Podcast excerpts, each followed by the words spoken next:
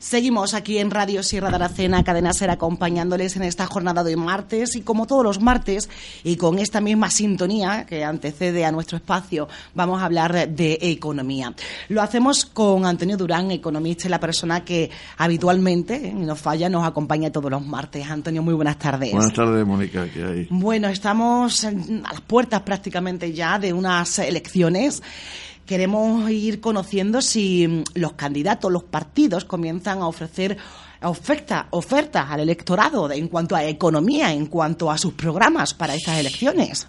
Sí, efectivamente, efectivamente, con la economía mm, es lo más flexible que existe y todo el mundo, o sea, todos los partidos políticos ofrecen, ofrecen y ofrecen. Prometen y prometen. Y prometen. Como la economía es muy flexible por una parte y por otra parte es la gran desconocida, ofrecen cosas que son incompatibles unas con otras y otras que son imposibles de cumplir.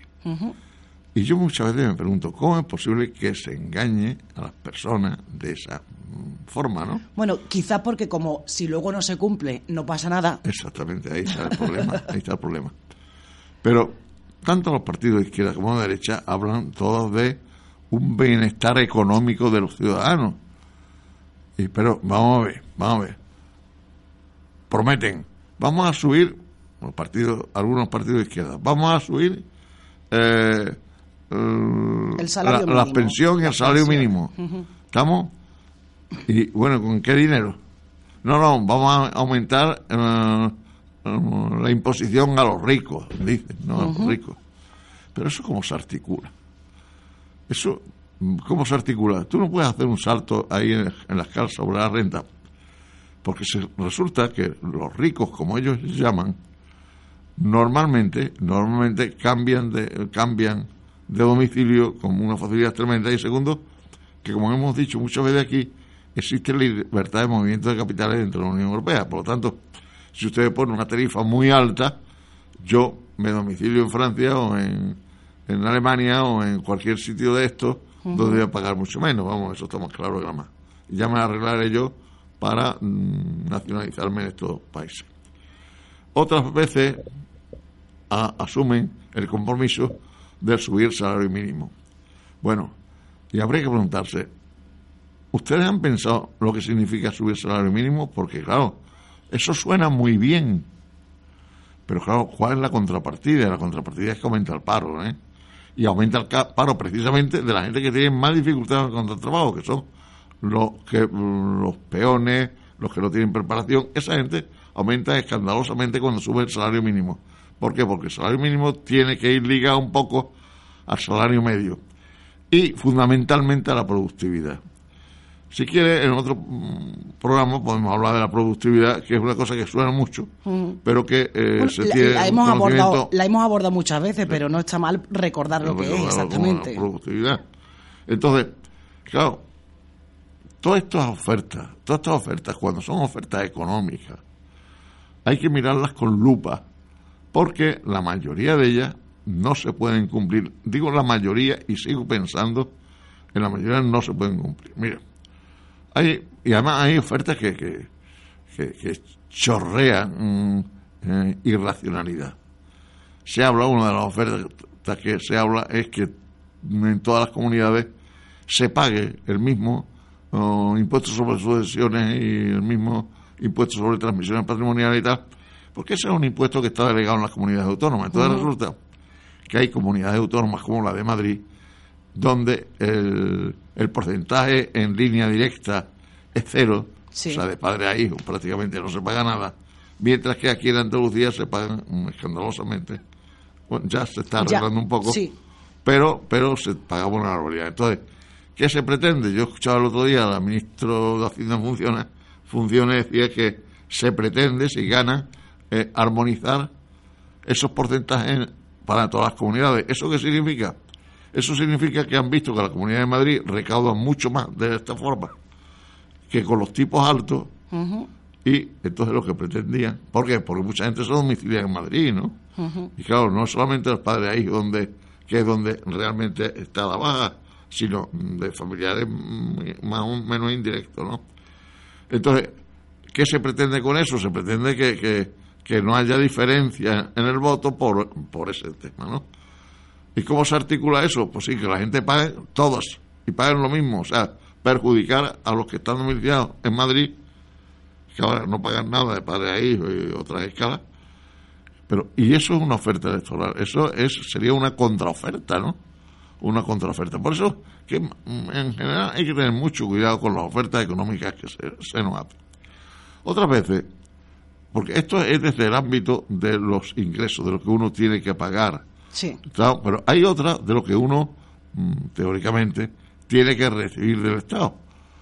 Por ejemplo, las prestaciones, desempleo, prestaciones de seguridad social, edad de jubilación, etcétera, etcétera. Y en esto también se juega mucho. Se juega mucho sin pensar las consecuencias. Quizás pensando que eso no se va a cumplir, pero si eso no se cumple es engañar al electorado sin más. Por ejemplo, cuando se habla de que va a subir la pensión mínima, si es, es es de justo que se suba, pero claro, hay que contar con los dineros para pagarla. Claro, ¿cómo? No? Si la seguridad social tiene el déficit que tiene y no puede seguir así por una serie de circunstancias, y entre ellas, entre las circunstancias eh, fundamentales de que la seguridad social está como está mm, financieramente, es la edad de jubilación. La edad de jubilación que hace 40 años se puso en 75 años. ¿Por qué se puso en 75 años y no en 70 o en 50? se puso en aquella fecha, por lo visto, bueno, por lo visto, por lo que eh, hemos estudiado, porque la edad media, la esperanza de vida estaba en 72 años. Entonces había un margen solamente de 7 años de pagar una pensión teóricamente. Como la esperanza de vida ha aumentado, gracias a Dios, en muchos años, si está ahora en 82, 83 años, resulta que ha aumentado 10 años, mientras que la edad de jubilación se mantiene en 65. Entonces, ¿qué es lo que habría que hacer? Lo que habría que hacer precisamente es aumentar, algunos que van a jubilarse me van a, me crucificar, pero vamos, aumentar la edad de jubilación de 65 a 70, lo que fuera. Estamos, que a muchos, a muchos le vendría bien porque cotizarían más, las pensiones serían más y, no estaría tampoco en solfa la Mm, seguridad de que van a cobrar. Sí, pero bueno, Antonio, quien quiera hoy en día seguir trabajando puede hacerlo. ¿No? Después de, la edad de jubilación. Sí, puede entrar en, sí, puede entrar en esto. Exacto. Y el, el, que merme también la, bolsa de, mm, la bucha no es también por falta de ingresos a la hora de, cotizaciones del paro que hemos tenido y todas estas cosas. Hombre, es, es consecuencia, es verdad, de eso, de otras circunstancias pero fundamentalmente es de eso y de que la Seguridad Social está pagando está pagando pensiones que ella no ha concedido. Por ejemplo, las pensiones estas de, que se pagan a las personas de más de 65 años sin otros ingresos, ¿no? que, son las pensiones no contributivas que le llaman. Está pagando la Seguridad Social y ahí no ha entrado ni un duro de, de, sus pensionistas.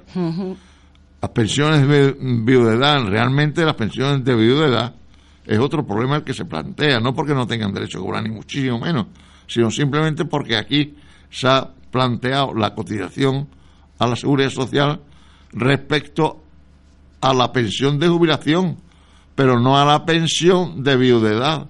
Dice, bueno, es que cuando falta el principal, no, no, pero esa, esa situación no es asumible. ¿Por qué? Porque la pensión de viudedad puede originar cuando el señor principal, el que muere, es el marido, por ejemplo, con menos edad de la jubilación. Se origina ahí una pensión de edad que la seguridad social de esa pensión no ha cogido ni un duro. ¿Las de orfandad también salen de ahí? ¿Cómo? ¿Las de orfandad? Exactamente. También salen de ahí. ¿Y las vitalicias también? Sí, claro, si es que realmente la seguridad social se ha cargado todo, entonces hay que reorganizar la seguridad social. Y lo primero que habría que hacer, primero que habría que hacer, y sé que esto puede afectar a muchas personas, es aumentar la edad de jubilación. Pero no aumentarla como se ha hecho un mes, dos meses, porque eso es para resolver en un ejercicio los fondos de la seguridad social, pero no puede ser definitivo. Hay que afrontar, coger el toro por los cuernos, ¿estamos? Y, eh, o por el contrario, un impuesto, afectarlo a la seguridad social, a, los fondos de la seguridad social. O y sacar eso de ahí eso que se está pagando y que no tiene nada que ver, en teoría, con, con lo que se está... Exactamente. ¿Y eso qué problema tiene? Eso tiene problema que si yo destino lo que se recauda, por ejemplo, por impuestos sobre patrimonio, bueno, por, un tipo de impuestos, por ejemplo, lo que se recauda del 4% de IVA, por ejemplo, que es un tipo. Eso va a ir a la... Pero, ¿qué pasa?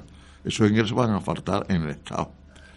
¿Qué pasa? Que hay que disminuir el gasto. Y aquí lo que no se habla nunca... Es de la administración, ¿no? Mónica, es de disminuir el gasto. Aquí se habla de aumentar el gasto. No hay conciencia económica, entre comillas, para mm, afrontar que el Estado no puede con los gastos que está haciendo. ¿Y eso qué origina? Eso origina más déficit. Y origina más gastos. Porque claro, el déficit se soluciona ¿cómo? Con préstamos. Ya. ¿Y el préstamo qué pasa? Intereses. Yo no quiero ni pensar, no quiero ni pensar que los intereses empiecen a subir. Y yo no quiero ni pensar, porque fíjate tú, que estamos pagando de intereses del orden de 30 mil millones de euros, sí. un poquito más. Y están los intereses en negativo. Y, fíjate cómo están los intereses. El momento que los intereses entren en una dinámica de aumento, que es posible que, que se empiece ya porque el Banco Central Europeo parece ser, parece ser que ha parado un poco la situación en que estaba de comprar bonos, que es lo que hacía que subiera, o sea, es lo que hacía con el interés, regular interés. Porque es que ahora mismo las mismas prestaciones de desempleo suponen tanto como los intereses. Imagínate que los intereses se, van a las nubes, ¿cómo se arregla el tema? Con una deuda del Estado, que es el 100% del PIB. Si es que aquí la cuestión económica se ha utilizado como función electoral, ¿estamos? Como a efectos electorales. ¿Qué pasa?